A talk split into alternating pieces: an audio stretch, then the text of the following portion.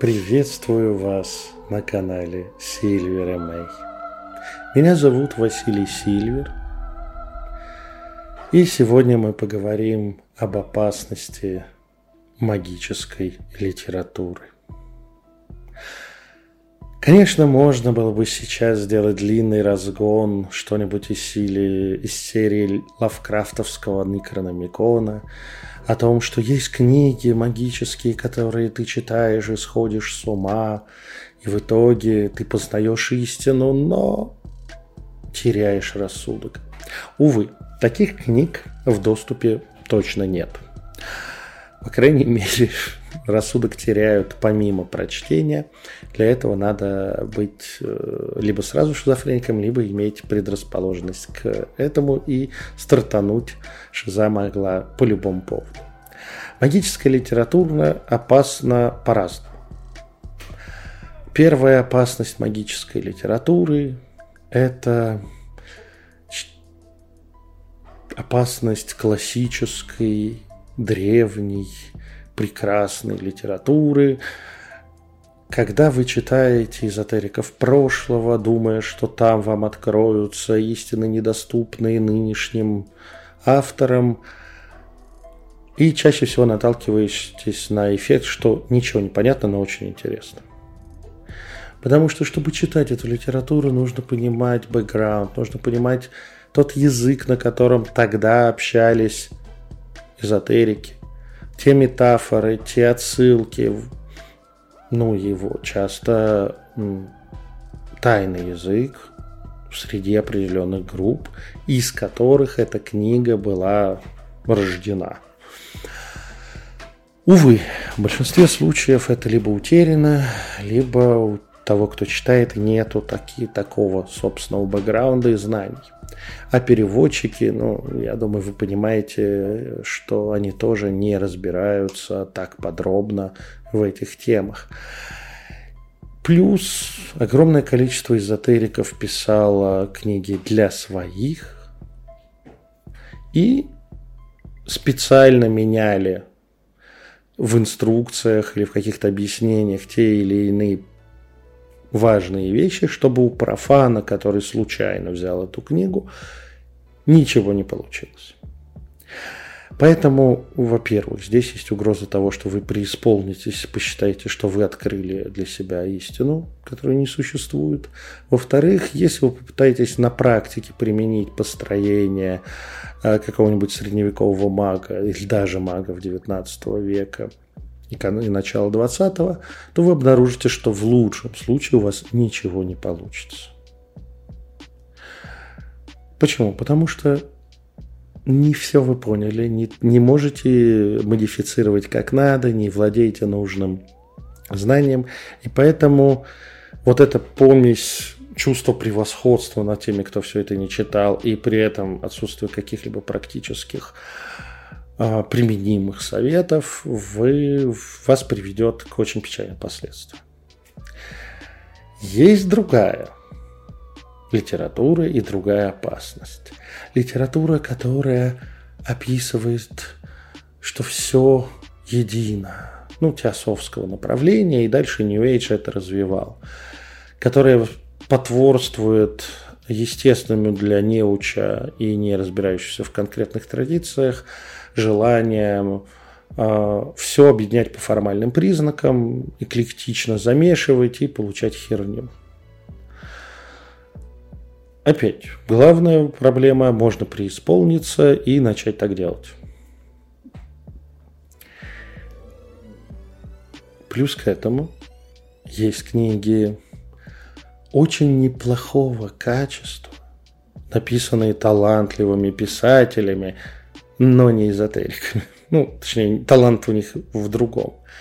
И они описывают какую-то очень красивую картину мира или очень красивые ритуалы, и все это. Но это все не рабочее.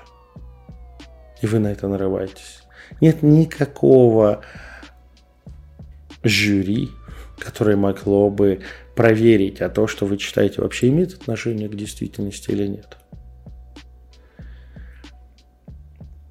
Очень часто встречаешь эзотериков, которые тем или иным той или иной литературы подняли свою самооценку, ощутили, как это круто, осознали и все такое. И на все вопросы, а почему так, отвечают, потому что так написано у такого-то.